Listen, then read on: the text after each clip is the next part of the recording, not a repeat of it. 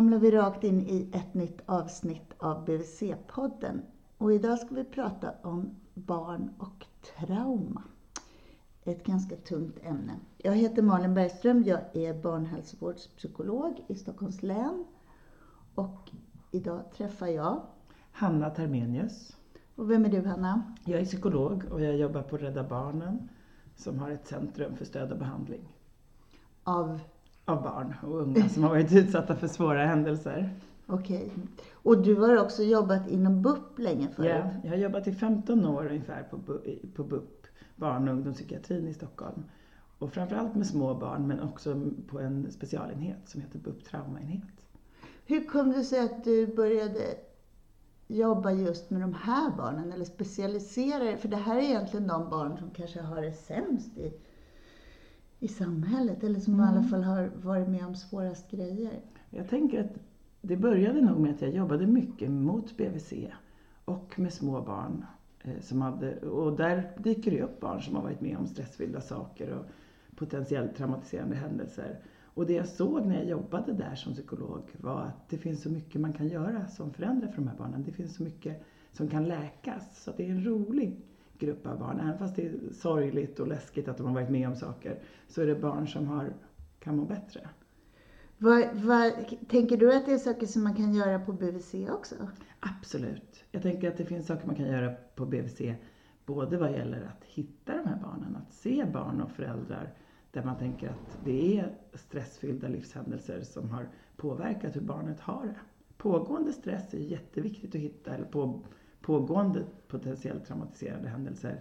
Men också att det har varit någonting som på något sätt har stört utvecklingen för både barnen men också föräldrarna.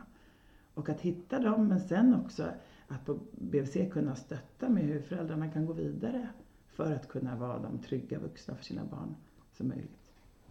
Om vi börjar prata om, för du säger stressfyllda händelser eller jag tycker ordet trauma är ganska svårt. Ja, det jag tycker vi kanske börja också. prata om det.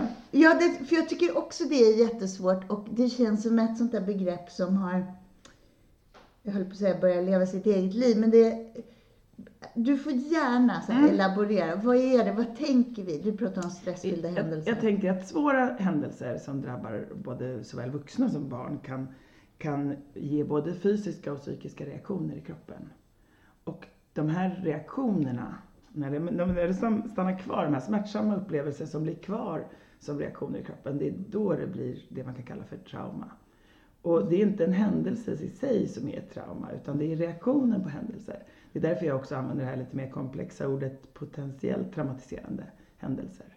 Därför att det som, om du och jag är med om en grej mm. så skulle det, som är jättesvår, då skulle det kunna vara så att det blir ett trauma för mig men inte för dig. Därför ja. att du har någon, en annan sätt att uppleva det eller mm. liksom. Och för små barn handlar det om att man har ett annat skydd runt sig. Att olika barn har, ett, har olika skydd och har olika medfödda strategier och medfödd sårbarhet som gör att det blir mer eller mindre stressfyllt.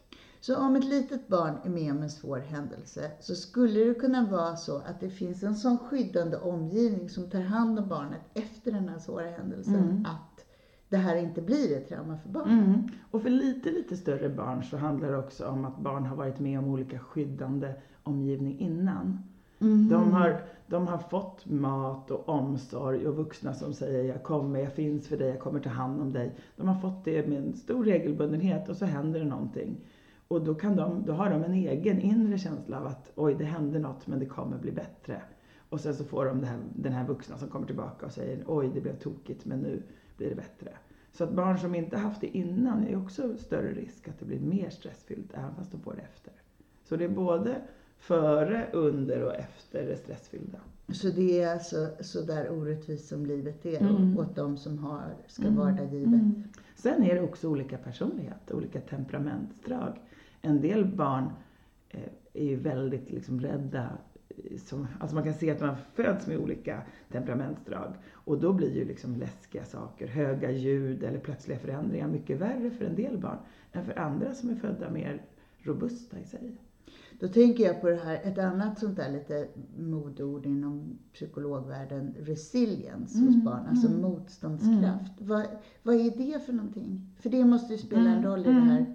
Och det tänker jag, nu, nu vet inte jag om jag, jag, jag kan inte det ordet riktigt bra, men jag tänker att det är både den medfödda motståndskraften, Mm. att vara, vara liksom stabil i sitt temperament, att ha en tro, medfödd optimism lite grann. Mm. Eh, Men också det, de erfarenheter man har samlat på sig tidigt i sin uppväxt. Det ger det här skyddet. Så vi kan se. Jag tycker jag har ett bra exempel på under då 2015 så kom det många barn från Syrien som hade flytt. Eh, och de mådde väldigt dåligt. Och jag hade två barn som hade kommit tillsammans med sina mammor. Och varit med om ganska liknande flykt. De hade båda kommit med båt, de hade båda varit med om väldigt otäcka saker både i lastbilsflak och över båt. Och de mådde ganska dåligt när de kom. Men den ena pojken, de var i treårsåldern. Den ena pojken, det tog väldigt, väldigt lång tid för honom att återhämta sig. Han var väldigt, han var väldigt, ja, men väldigt stressad hela tiden. Jag skulle säga att han var traumatiserad. Medan den andra pojken, så fort han fick, att de fick koll på var de skulle bo och, och så, så, så blev det ganska lugnt kring honom. Han kunde börja på förskola och det gick bra. Och när jag pratade mer med mammorna som båda hade varit väldigt, ja men det hade varit en jättejobbig flykt för dem också, så kunde jag se hur mammorna hade, den ena mamman hade aldrig känt att hon hade tappat kontrollen. Hon hade kunnat sitta, och vilket är helt, jag tänker att det är omöjligt för de flesta av oss, men hon hade kunnat sitta på, på lastbilsflaket och ändå prata med pojken om att snart kommer det bli bättre, jag finns här. Hon hade kunnat hålla sig lugn, medan den andra mamman inte mindes någonting av flyktvägen. Och jag tänker att där påverkar det. Det här var säkert olika pojkar, de hade olika mammor, men den här när man är med om det, att direkt kunna bli stabiliserad blir så viktigt. Att direkt kunna bli lugnad och tryggad. Så att bli stabiliserad, det betyder för små barn att det finns föräldrar eller Mm. någon annan människa som kan hjälpa dem med händelsen. Ja, och jag kan, man kan tycka att det är både svårare och lättare att stabilisera ett litet barn. För ett större barn skulle ju själv ta in och se, men det här, är det verkligen bra att vi sitter på den här båten utan flytvästar? Eller det här kommer inte gå bra och vad är pappa? Eller så. Medan de här förskolebarnen, det kan ju räcka med att en förälder säger, jag är säker på att det här kommer ordna sig. Jag Mm. finns här och dessutom i kroppen kunna vara lugna, vilket är ett, jag, jag tänker inte att någon förälder, det är en övermänskligt krav när man är på flykt. Men jag tänker i, i vardagen att man, att man tänker kring vad, vad är, hur visar man ett lugn inför barnen när man är med om det här stressiga. Och då kommer vi tillbaka till någon sån här grundförutsättning att små barn har en väldig kompetens på något sätt i att läsa av människor Mm. runt omkring och stämningslägen och Mm. kanske framförallt sina föräldrar och syskon. Och där kan vi också se att de, de, när vi ser symptom hos små barn så handlar det oftare om att, att de har varit med om att de har haft vuxna trygga som på något sätt har varit utsatta för stressfyllda händelser. Hur menar du då? Jag. Att, att för, för barnen är det nästan, och värre, eller så kan man inte säga, men, men man ser nästan det. Att, att ha en vuxen som blir slagen eller misshandlad eller utsatt, att den trygga vuxna blir utsatt när barnet ser, är nästan värre symptom än att de själva är utsatta. Och vad, hur funkar det då? Och då tänker jag att det funkar så att de, de ser de, de känner väldigt hög stress för att de känner att barn är ju beroende av vuxna för att bli omhändertagna. Så de känner stor stress för att inte bli omhändertagna. Och den som är där och ska säga, men det är ingen fara, det här lugnar sig, är liksom frånvarande i den stunden. Finns inte, som kan inte komma tillbaka. Det är nästan värre för, för barn att känna att den vuxna försvinner eller inte mår bra eller utsätts än att själva utsättas. För själv, utsätts man själv kan man tänka att de här trygga vuxna kan komma och lugna en. Så om jag är liten och är med om något svårt, då kan jag räkna med att det kommer finnas en, en trygghet runt omkring som kommer utifrån och hjälper mig med det här. För jag är van att saker Ja, och är där har vi det som vi pratade om alldeles nyss. Är man van vid det, är man van vid att det på regelbunden tid kommer någon som tar hand om ens behov, då räknar man ofta med det. Och så kan man komma tillbaka till det. Och så blir inte den här händelsen traumatiserande i sig. Och sen har vi barnen som inte är vana vid det. Som inte haft det lugnt och tryggt och förutsägbart. De är ju ännu mer sårbara. För de vet, då händer det någonting stressigt och så tänker de, oj, hur ska det här bli? Alltså, eller så tänker de kanske inte, utan deras kroppar reagerar så med hög stress och så finns det ingen som kan lugna dem. Och då är... Ja, då, Så att det du säger någonstans är att när vi tar hand om små barn kontinuerligt och hyfsat Mm. förutsägbart, då byggs det i barnet upp en eh, beredskap att hantera svåra Mm, händelser. Eh, Och, och den svåra händelsen kommer ju bli jättesvår ändå. Jag tänker eh, bara, det, så är det ju för oss vuxna också, att det är läskigt just när det händer. Men ganska snabbt så kan man komma tillbaka och tänka det där var, det var läskigt men nu är jag trygg. Och det är det som gör att vi inte får traumarelaterade symptom. Att vi kan komma tillbaka och tänka nu är jag trygg. Jag tänker bara på när jag cyklade hit så cyklade jag lite nära en bil som slog upp dörren. Och då precis när bilen slår upp dörren så går ju min kropp i, i jättestress. Hjärtat börjar slå och jag liksom, benen blir svaga. Jag tänker gud vad det här var läskigt. Men sen så upptäcker jag att jag har klarat mig förbi den där dörren. mm. Och då lugnas jag ner. Och så tänker jag, nej men det här går bra. Och så cyklar jag vidare. Men, men det är klart om jag inte hade liksom kunnat lugna ner mig själv. Om jag hade tänkt att nu kommer det stå en bil och slänga upp dörren bakom nästa krök igen. Då blir det ju liksom outhärdligt att vara ute och cykla. Det kanske var en och, och med det, simpel förklaring. Nej men och med det så säger du att om man som liten inte får den här tryggheten och förutsägbarheten i sin vardag så kommer det kanske även i vuxenliv, om inte man lyckas rätta till Mm. saker på vägen, vara så att även vardagen innehåller händelser som på något sätt slår sönder Ja, en ja. eller som man inte kan hantera. Precis, man har inte den inre liksom, trygghetsrösten som säger att det ordnar sig. Så jag tänker att det viktigaste för de små barnen, det är att liksom skapa en, en förutsägbarhet och en trygghet som man kan liksom sen bära med sig. Det är det viktigaste skyddet.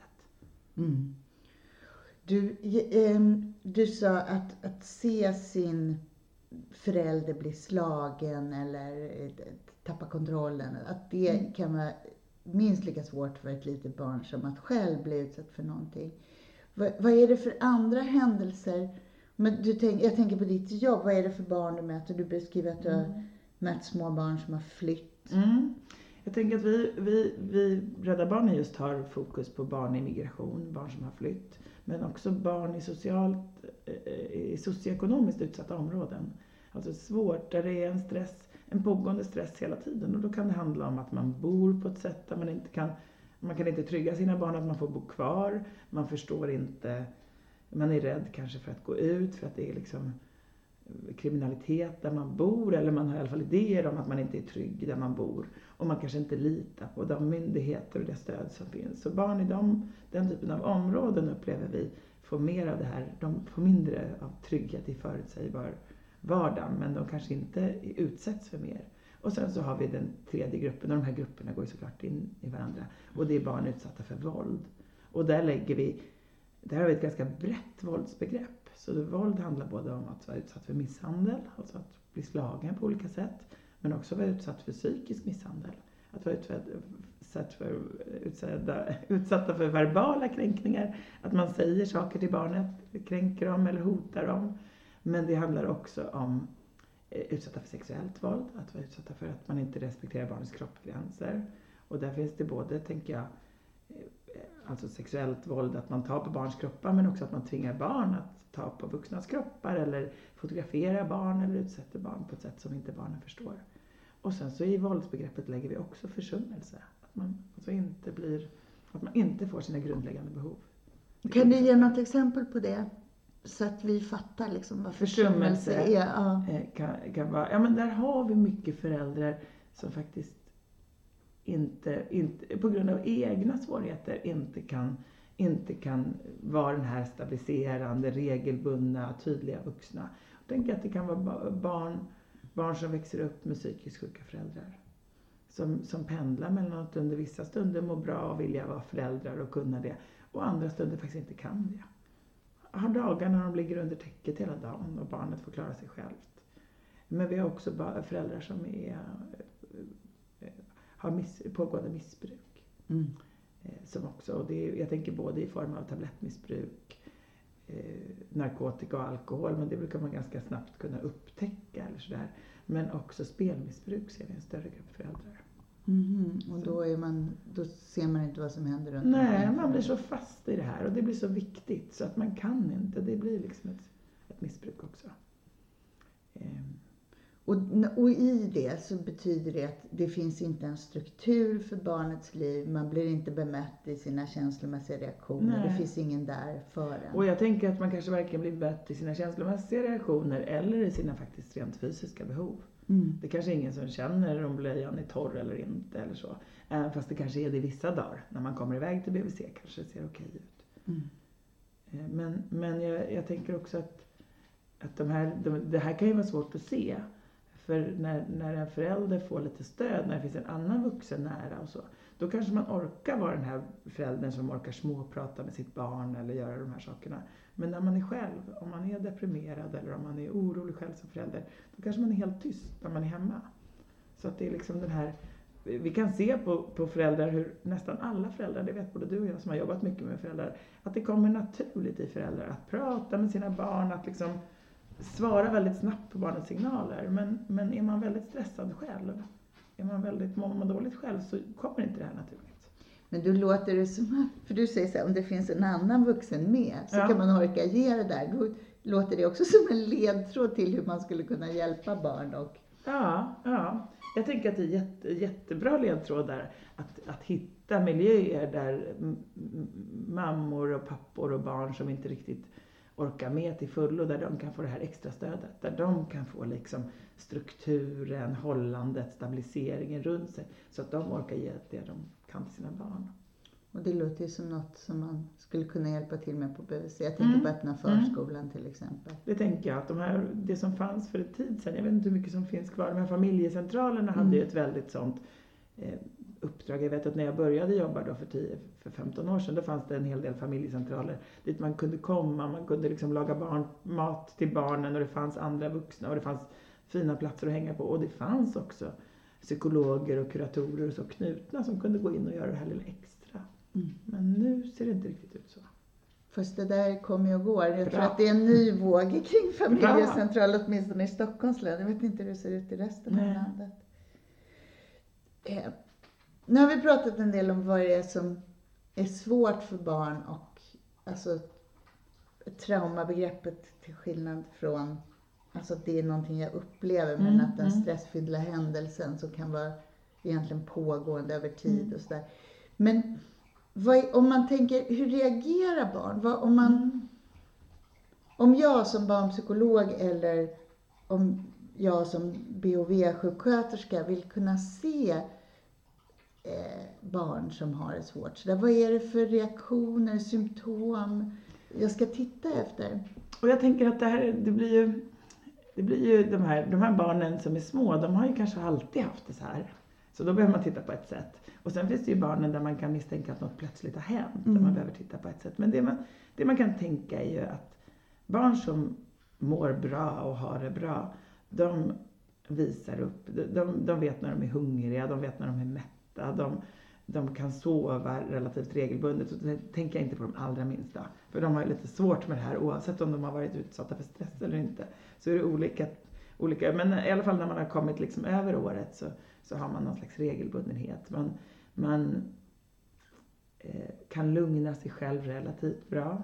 Om man får ett, ett eh, liksom starkt utbrott så kan man bli lugnad när det blir tryggt igen. Och jag tänker att det här, det här vardagliga som man ser hos de flesta barn när det fungerar, när det inte fungerar så kan det ju bero på massa olika saker. Men Mm. det kan också bero på att barnet har varit med om stressfyllda livshändelser som har liksom blivit traumatiserande för dem. Så det är ganska svårt. Det är liksom inte så att det här är tecken på en trauma eller inte. Ehm, så om man skulle liksom rabbla, rabbla symptom så skulle det nästan bli alla symptom på psykisk ohälsa som man kan rabbla. Men jag tycker det sättet jag brukar förklara det både för professionella och föräldrar och för barn som är lite äldre, det är att vi har, och det här är väldigt förenklat, men att hjärnan är liksom som, om man tänker sig att vi har två strålkastare i vår hjärna. Och den ena strålkastaren kallar vi för den gröna lampan och den, och den andra kallar vi för den röda lampan. Och då tänker jag att den gröna lampan, det är den vi tycker är trivsamt om den är på. Den är på nästan alltid när vi har det lugnt och bra. Den gör att vi kan tänka och vi kan leka. Vi kan känna, och nu är jag trött och så kan vi komma till ro. Vi kan känna att nu är jag hungrig och så vill jag äta. Eller nu vill jag vara tillsammans med andra, nu vill jag vara i fred. Och, så. och sen så har vi den röda lampan. Och den ska slå, slå på och den är bra för oss att den slår på. Men den ska slå på när det är fara. När vi blir skrämda eller rädda. Och den här delar vi med jättemånga andra däggdjur och så. Att det, det är som inte vet jag, rådjuret som har en gröna lampa på och står och betar på ängen men så kommer det en jag vet inte vad som kan skrämma ett rådjur. En björn. kommer en stor björn. Eh, och då ska ju inte de stå och beta bara och tänka och är hungriga eller trötta utan då ska de, deras kroppar sätta igång och blodet ska gå från hjärnan och ut till liksom eh, benen och för oss i armarna och vi ska kunna liksom fly från faran. Och det här ska barn ha också, sin röda lampa. Vilket innebär att man antingen flyr, och det, barn flyr ofta till föräldern eller till någon vuxen som kan ge trygghet. Alltså visa rädslosymptom. Eller så ska man visa eh, att man ska slå bort björnen eller tigern eller vad det är. Och då ska man visa sina ilske, alltså ilskekraften och få ett utbrott. Eller så den, den, tredje reaktionen som vi tror kanske är lugn men som är en jättestressreaktion som man faktiskt kan se just hos rådjur men också hos rätt mycket människor. Det är att frysa still. Det är fight, flight och freeze. Och då så spelar vi döda för att inte bytet ska ta oss eller för att vi ska klara oss. För då finns det inget annat val. Och de här reaktionerna finns hos oss alla och de ska komma. De gör att vi överlever när det är riktiga faror. Men hos barn som har varit med om stressfyllda händelser och hos vuxna också, så slår den röda lampan på för, alldeles för lätt. Den är på för länge och den är ofta på väldigt starkt. Så om man tänker i de termerna så kan man titta på symptomen. Då kan man, symptomen till exempel att man, när den röda lampan är på så blir man inte hungrig, så man kanske äter ingenting eller äter jättemycket för att man känner inte mättnad och hunger. Samma sak med sömnen, man kanske sover jättemycket för att den är liksom, man känner inte av om man är trött eller pigg. Eller man kanske inte kommer till ro alls och det är nästan vanligare att man inte kommer till ro, att man vaknar och har mardrömmar. Och samma sak det här med att leka och samspela och vara trygg. Det, man har inte de signalerna på utan man, man får inte till det utan man, man liksom får väldigt kraftfulla utbrott. Eh, utbrott som inte går över fast man lugnar. Mm. Eller utbrott som triggas igång fast man inte vet av varför. Så jag tänker att det är de där utbrott och mat och sömn som är ofta och stora och väldigt rädsla. Det är de man kan titta efter på BVC. Som är liksom de här röda lampans, röda lampans symptom. Och det, om man tänker att man tittar på andra hållet så mm. är det mm. så att om ett barn är på något sätt lugnt och öppet och man ser att barnet är närvarande i stunden. Mm. Att barnet söker stöd från mm. sin förälder eller är i kontakt. Ja, då behöver man inte vara så bekymrad. Då har barnet en, en förmåga till precis det man ska. Mm. Men om den här röda lampan slår på väldigt snabbt, det vill mm. säga att jag eh, reagerar starkt och mm. med någon slags oro eller mm. uppskruvad eller mm. sådär av saker.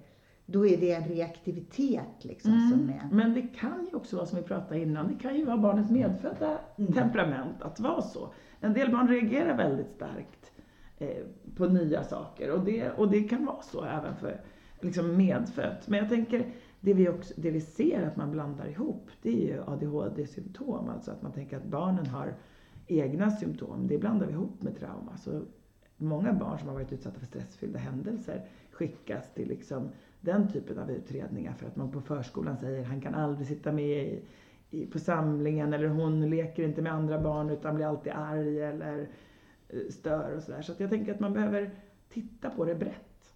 Det, det är inte alltid, de här svårigheterna överlappar också, vilket är ett sånt där ord vi pratar om mycket som psykologer. Så att barn som kanske har de här den här känsligheten att lätt bli arg eller svårt att koncentrera sig eller så. Vi vet att de barnen utsätts extra mycket för, för stressfyllda livshändelser. Och det beror på att det är mer tröttsamt att vara förälder till ett barn som reagerar kraftfullt. Omgivningen på förskolan och så blir mer irriterad. Man är mindre liksom, man tar mindre hand om det för att man har slitit så för att få till vardagen kanske. Men det är också så att det finns en så att föräldrarna kanske själva har svårt med impulskontroll eller liksom är stressade, blir lätt stressade och så. Eller uppmärksamhet. Mm. Men du, om, om det är så att vi tänker ADHD när det är egentligen barn som är stressade mm. eller traumatiserade, om vi använder det ordet då betyder det att de barnen inte får den hjälp med stabilisering som de egentligen skulle behöva, eller? Ja, men i, I den bästa världen så tänker jag att en bra, ett bra stöd för även medfödda svårigheter som uppmärksamhetssvårigheter som ADHD och så, är också att få en tydlig värld, att vuxna finns där mycket, att få att inte få så mycket skäll för hur man gör utan mer få liksom beröm för när det funkar och få vara i en trygg liten värld och så. Mm. Så att i den bästa av världar så skulle det inte spela så stor roll för att man skulle få förståelse för att man mm. brusar upp rätt. Men vi har inte riktigt ännu den bästa av världar. även fast vi är på väg dit. Det var en hoppfylld eh, Utan vi har fortfarande lite så att man tänker att man kan eh, både, ja, men att man kan uppfostra de här barnen som har svårigheter med att reglera sig själva. Mm. Även fast det är medfödda symptom. Att vi kan, ja men vi tar starkare gränser eller vi gör så här och vi, om vi bara är lite fyrkantiga och men berömmer eller bestraffar på rätt sätt så kan man nog få det här barnet att lyckas bättre med sina medfödda svårigheter. Och det kan bli lite tokigt för barn som har varit eh, utsatta för stressfyllda händelser. Om världen runt om, om förskolan och föräldrarna får råd om att vara mera fyrkantiga, mera konsekventa, och så, så kanske man missar den lyhördhet som de behöver. För de behöver inte riktigt fyrkantighet och konsekvens, utan det som de behöver och många andra barn behöver, det är ju en överdos av omsorg. Mm. Att de behöver jättemycket av omsorg, jättemycket av tryggande, att världen är förutsägbar, du är liksom fantastisk och vi kommer få det här att funka på olika sätt. Och jag tänker att både föräldrar och förskollärare och andra viktiga vuxna kan vara lite trötta på barn som är så reaktiva, som skriker så mycket, som domderar, som bråkar så mycket. Så att de får inte riktigt det här. Och det spelar ingen roll vad som har, vad som har startat det egentligen, om det är medfödda svårigheter eller om det är stressfyllda händelser eller om det är en kombination. Så får de mer av att, nej men nu får du gå till ditt håll, nu får du göra det här och eh, skärp dig nu. Medan de kanske behöver mer av att, eh, att liksom backas och tröstas och ha mer av, ja, mer omsorg. Mer sitta i knät och mer liksom bli kramade och få höra att, de är, att det här kommer bli bra och så. Men jag tänker att det går att kombinera. En överdos av omsorg, det tycker jag var enormt fint sagt Hanna. Mm. Det, det, det är lätt att ge omsorg men det är ett jobb att ge en överdos av det. Mm. Och särskilt till någon som inte är van att ta emot ja. och direkt tar, tar, tar, tar till sig det sätt. Mm. Vad händer med barn om den här röda lampan lyser för snabbt, för länge och för mycket under en tidig barndom? Ja, det, vi vet att tyvärr att det händer rätt, att det har rätt negativa konsekvenser. Vi vet att hjärnan, det finns liksom delar i hjärnan som inte utvecklas som de ska. Eh, och det är till exempel så tänker jag att det här, vi har eh, hjärnans eh, rädslocenter som jag måste tänka vad den heter så jag säger rätt, amygdala. Mm. Som ska reagera. Vi, vi, ser att amygdala förändras så att den här, det är liksom lite det som är den röda lampan, eller delar av den mm. röda lampan. Vi den, den växer. Det blir som att man får en, en väldigt bra brandvarnare i hjärnan och det är jättebra att ha en bra brandvarnare, skulle det kunna vara. För det är jättebra att märka liksom, nu är det fara, nu, nu brinner det. Men det är lite tokigt att ha en brandvarnare som går igång om man, om man grillar på grannens gård också. Att man hela tiden blir liksom uppe i sitt varningssystem. Och det här håller i sig. Det här är förändringar i hjärnan som består över tid. Och vi ser också minskningar i andra delar. Att minnet blir sämre, man har svårare att lagra in minnen. För att fokus är ju då att, att äh, inte hamna i fara. För det är också så här att när stresssystemet i hjärnan slår på, alltså de blå, lägre delarna av hjärnan, så har man inte tillgång till sin tänkande hjärna. Det är, det, det är väldigt effektivt på det sättet. Och där tänker jag till exempel det som är så klassiska ADHD eh, symptom. Att jag inte kan planera, att jag inte kan överblicka, mm. att jag inte kan tänka framåt, att jag inte kan hålla min uppmärksamhet och så. Det är ju precis det som stängs av när mm. den där Och det har ju små barn så himla lite av ändå. Mm. Så, att, så att om det inte får utvecklas så hamnar de ju efter. De hamnar ju på efterkälken. Och det här är en jätteviktig del för att sen när man kommer upp i liksom lite äldre småbarnsår och skolåren kunna leka och kunna samspela och sådär. Så att det blir brister på många sätt. Mm. Men sen är det också så om man ska vara drastisk, om man tittar epidemiologiskt, så är det också så att det här kan få konsekvenser upp i vuxenliv. Precis, och då är det jättespännande att prata om någonting som heter ACE-studien som är gjord i USA. Vad, igen, vet du vad det står för? AIDS? nej, det måste jag. Hanna bläddrar här. Jag bläddrar här för att jag ska inte säga fel. En fin liten broschyr som vi kanske kan länka till. Ja. Nej, jag vet faktiskt inte vad det står för. Det är egentligen så att man, man ser att barns utsatthet och eh, stora folkhälsoproblem i vuxen ålder hänger ihop.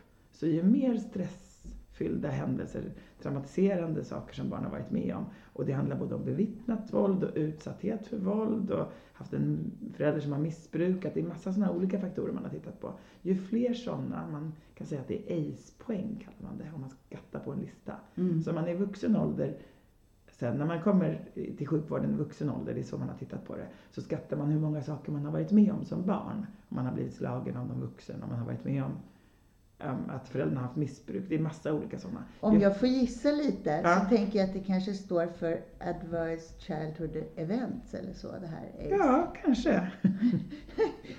Vi gissar. Men, Men, men och, om man har varit med om många sådana händelser som liten. alltså ökar risken för att man ska ha olika typer av psykiska och fysiska åkommor som vuxen. Mm. Och det handlar inte bara om, som man kan tänka, att ha mer ångest eller mer depressivitet.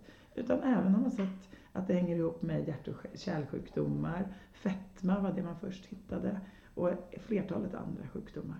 Så att i, i, i en folkhälsosynpunkt så är det jätteviktigt att minska stressen med kraftiga stressfyllda händelser för små barn för att få friska vuxna.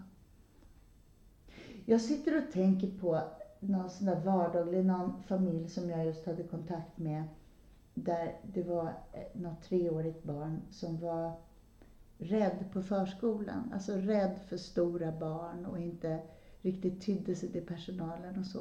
Nu är det en annan typ av stress. Men jag Mm. tänker ändå hur oerhört viktig den miljön som ändå kan vara då 40 timmar i Mm, veckan för mm. ett litet barn är. Att man känner sig trygg och att inte den röda lampan i hjärnan är påslagen där utan att man är i något slags viloläge så att man kan ta Ja. in och göra dem, hantera den utveckling som man ska. Liksom, Och då tänker jag att på samma sätt blir det så att jag tänker att många förskolor har bra idéer för hur de ska liksom göra eh, vardagen och tillvaron förutsägbar. Man kanske har scheman, man kanske berättar sådär. Men de barnen som redan kommer dit och är, har lite dålig utveckling i det här, för att de har varit så mycket på röd lampa om vi ska prata så, så de har inte tillgång till sin gröna lampa. För dem går ju den här strukturen förbi. Mm. Så de kan ju uppleva förskoledagen som rätt så oförutsägbar. Och då blir det ju ofta läskigare om de här plötsligt stora barnen dyker in utan att man vet om det eller så. Så jag tänker att förskollärare också har ett jätteviktigt jobb med att se till att alla barn, oavsett vad man har med sig, förstår hur dagen är och vilken vuxna man kan söka trygghet hos. Och, att, och faktiskt också få söka trygghet hos vuxna. Mm. Att det ska finnas tillgång och acceptans. Ja, nej, men det blir jätteviktigt. För jag tänker att det är ju inte bara hemma som man är utsatt för läskiga saker. Nej, och det, och det, kan är speciellt vad, vad ett barn kan uppleva som skrämmande Mm, mm. jämfört med en vuxen. Och där tänker jag att man kan vara vaksam på, alltså många barn, och det är helt naturligt för barn att inte vilja liksom komma till förskolan eller inte vilja separera från sin förälder. Men barn som inte lugnar sig under dagen, som Mm. fortsätter vara ledsna och stressade, där tänker jag att man behöver se över, både som förälder och förskola, vad är det i den här miljön som gör att man inte lugnar ner sig? Mm. För att man måste få stunder att lugna ner sig under dagen. Så det man ska tänka på BVC då, om man märker att ett barn är reaktivt eller eh, ja, har de här symptomen som du har beskrivit, det är att man just kan leta efter, man tänker, gör en bild av vardagen Mm. kring när barnet är lugnt och Mm. har det bra. Och, Mm, när får barnet återhämtning och så. Och också prata med föräldern, för det hänger ju lite på hur föräldern har det. mm. Att faktiskt våga fråga föräldern, hur, hur har du det i din vardag? Mm. När känner du att du får ro? För För får föräldern ro och känner, jo men när jag och Kalle är hemma på kvällen då blir allting lugnt och bra. Men känner föräldern att de aldrig får ro så är det väldigt svårt att, då blir det väldigt lätt att tänka att barnet kanske inte heller får ro. Om vi går tillbaka till det här med symptom så beskrev du ganska att man reagerar eller att man fryser, mm, att man mm. stänger mm. ner. Men kan det också vara så att man eh, blir extra försiktig? Att, en, att, att en, ett symptom är att man inte tar för sig och inte reagerar på saker? Jag tänker att alla de där, alla de där sätten, alla saker kan ju bero på att man är stressad eller skärrad eller mm. far illa. Men det, är liksom, det går inte att säga att det här symptomet har att göra med stress eller så. Mm. Så jag tänker försiktighet har nog mycket med temperamentsdrag att göra. Men sen kan man ju kan man ju tänka att det är till viss del är det här frysa still, att man liksom blir passiv, att man blir maktlös. För det tänker jag, att det blir som en inlärd hjälplöshet, att det är ingen idé. Det är ingen som bryr sig om vad jag gör, eller så tänker, jag, eller säger. Så jag säger inte till? Nej. Men sen så har vi barnen där vi brukar kalla det för liksom dissociation, att hamna i ett annat, så man hamnar i en annan värld. Och det kan nästan, det finns vuxna som beskriver det här, när barnen får de här dissociativa symptomen, att det är som att de får ett epilepsianfall nästan. Mm. Att barnen helt försvinner in i sin egen värld när de blir riktigt rädda. Mm. Och det här tänker jag att man ska se väldigt allvarligt på. För det är ofta att de har blivit rejält skrämda av något och så påminner en, en ny situation om det och så hamnar de i det här. Och då kan man tycka att de, att de ser alldeles stilla ut eller att, de, eller att de går in i sin egen värld. Men inne där i, i hjärnan och i kroppen så är de ju på jättehög stress. Mm. Så att försöka hjälpa dem att komma ur det här tillståndet. Om, om man reagerar då, om man tänker att det här barnet eh, har det svårt, det här barnet har varit med om svåra saker, vad ska man göra? Som BVC-sköterska ja. och som förälder. Jag tänker att det, jag tänker det första som du sa, det var ju att kartlägga vardagen lite i den mån man kan. Vad finns det för stöd? Hur ser det ut liksom, från morgon till kväll kring det här barnet? Och upplever man då att det i barnens vardag finns brister, då mm. tänker jag att man har olika vägar att gå. Finns det brister på förskolan så tänker jag att man behöver hjälpa föräldrar. Föräldrar och BVC och tillsammans kan liksom, liksom prata med förskolan om de här bristerna. Man kan fundera på vad barnet behöver i förskolevärlden. Och finns det brister i hemvardagen? Om, om det här är föräldrar som säger, ja, men jag är, också, jag är också otrygg, vi bor på ett ställe där jag inte mår bra eller jag kan inte riktigt jag känner inte att jag orkar med mitt barn hela tiden. Eller om föräldern inte säger det, men man misstänker det. Då tänker jag att man behöver ta kontakt med socialtjänsten. Så att man får göra en bedömning. För det är deras, som, som när man jobbar inom sju, eller sjukvården eller barnhälsovården, så har man ju liksom en skyldighet att, har man minsta oro så behöver man anmäla, anmäla och prata mm. med socialtjänsten. Sen betyder inte det att man har gett föräldrarna någon dom eller att man vet att det är så. Men de har då verktyg för att gå in och titta på det här på ett annat sätt. Och då ska de se om det finns resurser som den här familjen mm. har rätt att få del av? Ja, eller om resurserna räcker till i familjen eller om de ska titta på vad det finns för resurser. Har, har du något förslag på hur man kan säga?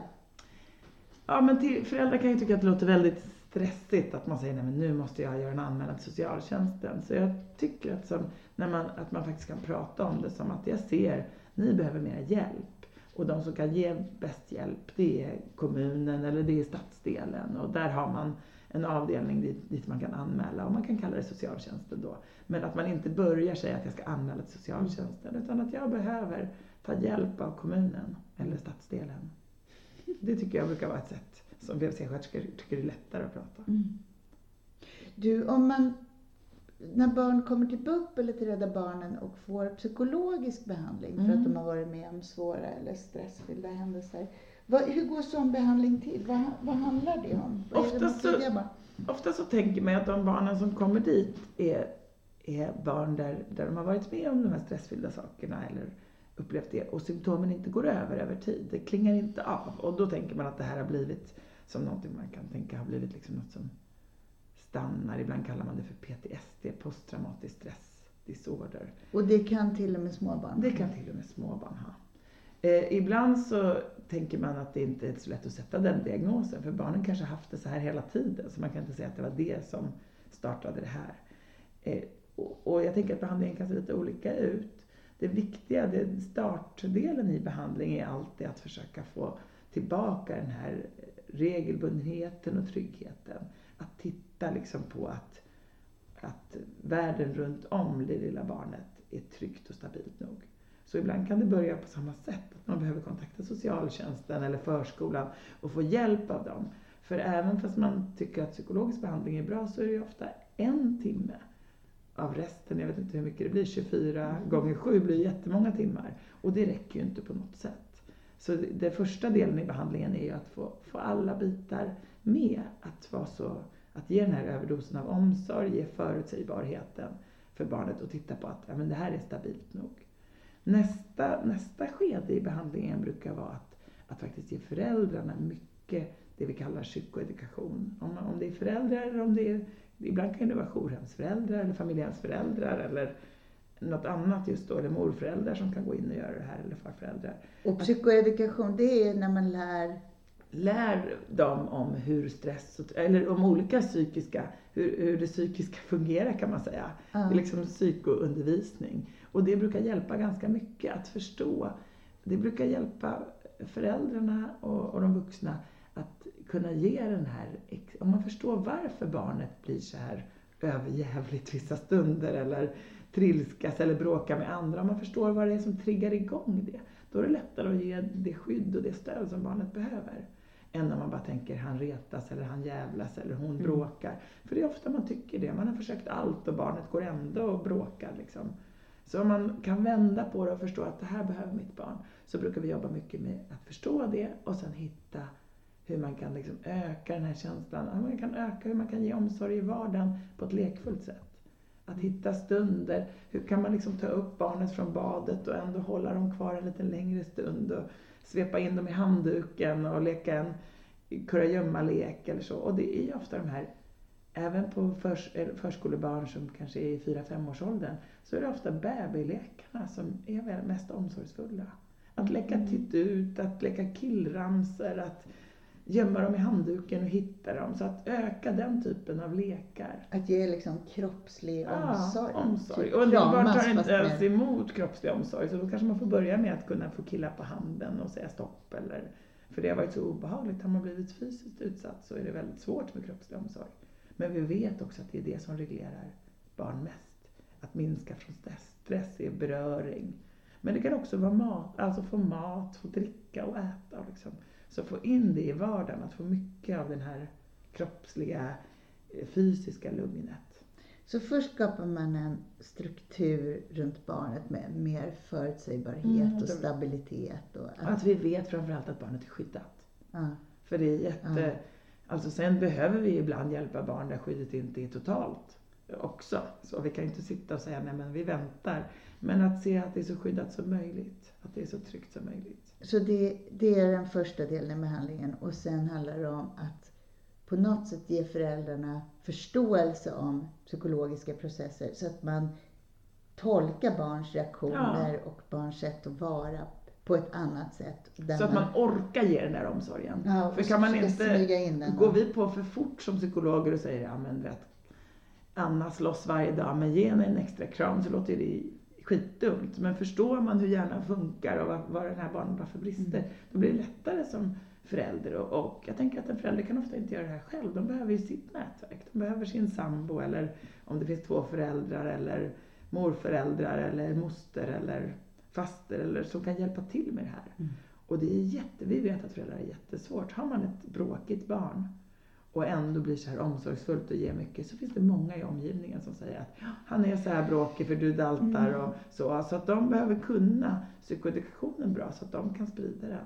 Så det är inte ovanligt att vi tar in farmor och mormor och förskolechefen och, och så också på möten för att alla ska tänka på samma och alla ska stötta de nära vuxna att kunna göra på det här sättet. Så egentligen handlar mycket om omsorg eller om, om att liksom ge kunskap om den här överdosen av omsorg ja, som barn behöver precis. få.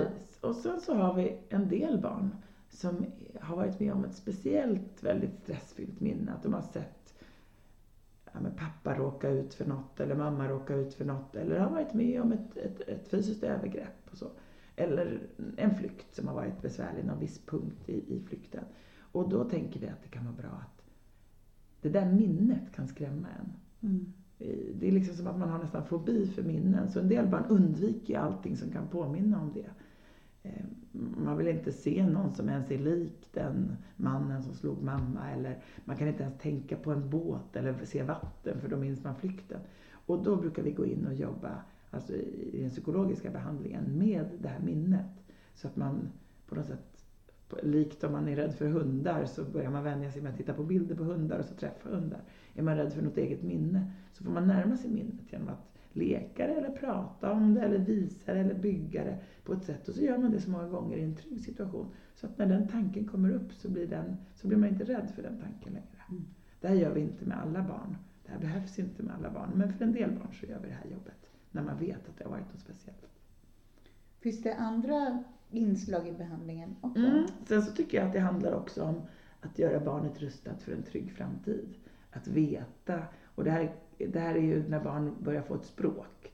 Att man faktiskt rustar barnen för att berätta för vilka vuxna som finns som man kan berätta för om man är rädd igen.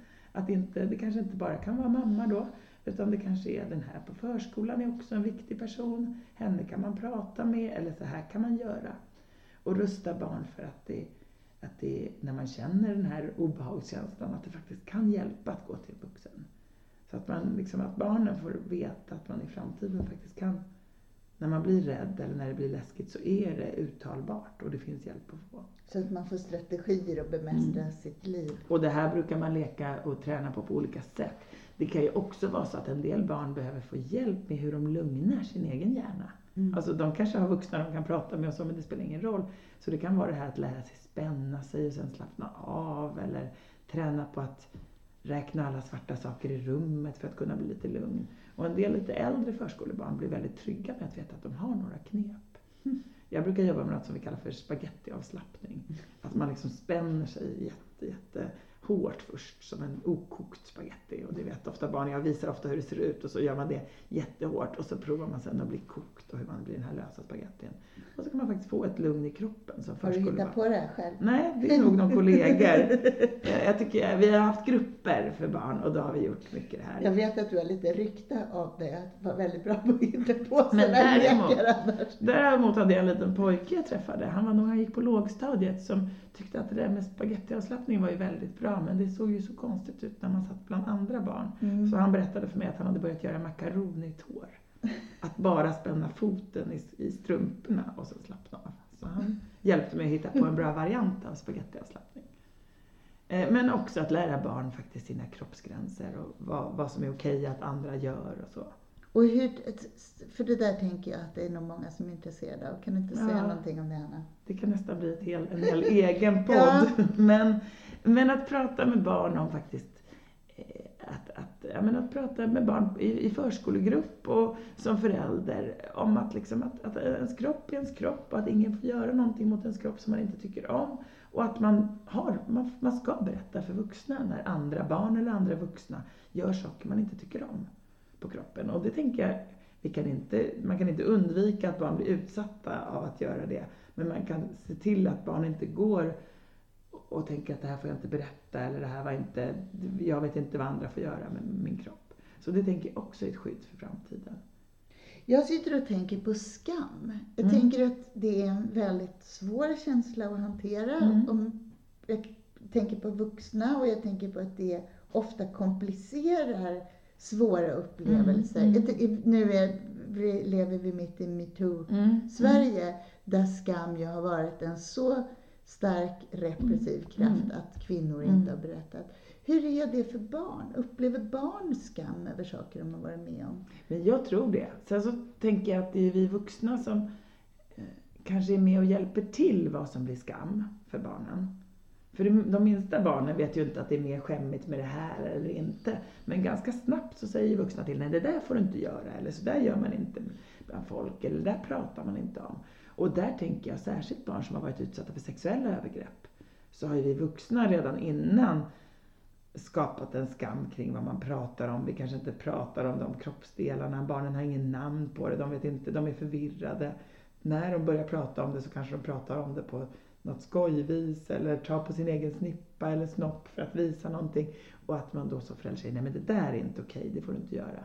Och att man då ganska snabbt kommer in i ett skammönster kring det. Sen är det inte ovanligt att barn som utsätts för både våld, alltså fysiskt våld och sexuella övergrepp, har vuxna som faktiskt har skrämt dem efteråt. Hur då? Eh, det, är inte, det är inte ovanligt att man säger, så att det kanske inte är skam, men det är liksom rädsla eller skuld. Man kan säga att eh, eh, att berättar du för någon att mamma har gjort det här mot dig, att mamma säger det, liksom, eh, då kan jag hamna i fängelse, så säg inte det till någon. Mm. Eller att det är inte ovanligt att, att de som utsätter barn för sexuella övergrepp faktiskt hotar. Att nu gjorde jag det här, berättar du för någon om att du gjorde det här mot mig så kommer jag att döda din pappa eller göra någonting sånt. Och det blir ju, jag vet inte om det är skam eller om det är stark rädsla, men det kan ju Mm. kopplas till att det här får man inte prata Mm. om. Eh, Så där tänker jag en annan viktig sak att prata med barn om som man kan göra som förälder. Jag tycker man ska prata om det på BVC, man ska prata om det i förskolan. Det är bra och dåliga hemligheter. Att Mm. börja prata och leka om det. Att bra hemligheter är en hemlighet som känns bra i magen. Det är en hemlighet som man tänker att ja, men om jag berättar att jag ska ge en present till din kompis sen när vi slutar. Då kan det kännas kul att veta om att man ska ge en present. Det känns inte jättejobbigt att berätta. Men en dålig hemlighet, om jag berättar att jag faktiskt ska slå din kompis för att hon har gjort något dumt, men du får absolut inte säga något, då känns inte det bra att sitta och veta. Och barn kan ganska snabbt lära sig skilja på det. Och att man faktiskt lär barn jättetidigt att dåliga hemligheter inte bara får man berätta, utan de ska man berätta Mm. för någon vuxen. Och också erbjuda många vuxna som man kan göra det för. Man kan göra det för den som jobbar i köket på dagis, eller man kan göra det eh, för grannen, eller för mamma, eller mormor, eller pappa eller så. Man behöver inte ha bestämt vem, men man behöver prata med vuxna om det. Och att det tänker jag att förskolebarnen kan lära sig. Mm. Nu har vi pratat om behandling, vi har pratat om vad man kan säga till barn. Eh, alltså som så skyddsfaktorer Mm, och mm. strategier framåt och så. Är det någonting som vi har missat? Som vi skulle ha sagt någonting om? Nej, kanske inte. Vi har kanske fått med det mesta. Jag tänker att det, det, det är lätt att tänka när man jobbar med småbarn att det ska vara en gräns. Liksom. De här barnen är traumatiserade, de här är det inte. Men det är ju sällan så enkelt. Det är ju ofta liksom någon slags vag magkänsla man kan ha att det här barnet inte har det riktigt bra och att man inte riktigt vet och det kanske är föräldrar som funkar ibland men inte funkar ibland. Och det är saker som har hänt som för andra barn inte skulle vara traumatiserande. Så att jag tänker att man behöver vara liksom lite modig i att fråga och prata vidare och tänka och att inte tänka liksom helt i antingen eller utan tänka att kan man göra det ännu bättre för det här barnet för att få bort de här symptomen? Och där tänker jag att mycket andra råd som man ger kring mat och sömn och omsorg stämmer ihop med det här. Mm. Så ibland behöver man inte liksom riktigt ha klart för sig exakt att det har hänt något med det här Mm. barnet utan mycket av den här vanliga kunskapen kring barn och som vi vet att barn mår bra av är liksom samma. Det är liksom bara mer av samma. Mm. Men att man kanske måste vara ännu noggrannare med att följa upp att det faktiskt blir så i alla barnens miljö när barn har symptom. Mm. Och att man kanske inte behöver veta om det här är traumasymptom eller inte. Utan det här är symptom och då måste det bli, bli bra på alla ställen barnen är. Och en överdos av omsorg, det har väl aldrig skadat någon? Det har aldrig skadat. Och jag tänker så här att nu hoppas jag att de här curling, curlingföräldradebatten har eh, liksom ebbat ut, om man får säga så. De vågorna har ebbat ut. För vi vet att barn, barn som eh, har varit, som har brister i sin omsorg, som inte har fått tillräckligt, som har varit utsatta för mycket stressfyllda saker. De kan liksom inte curlas bort. Så att vi, att vi får bort de begreppen. Överdos av omsorg är mycket viktigare att ha som generellt begrepp. För barn, barn lär sig och blir uppfostrade av sig själva. Barn vill göra rätt och barn vill göra bra och i synnerhet de barn som själva inte har haft det riktigt rätt och bra. Så vi behöver inte uppfostra dem utan vi kan mer ge dem omsorg. Det tycker jag var fina slutord. Tack Hanna Termenius.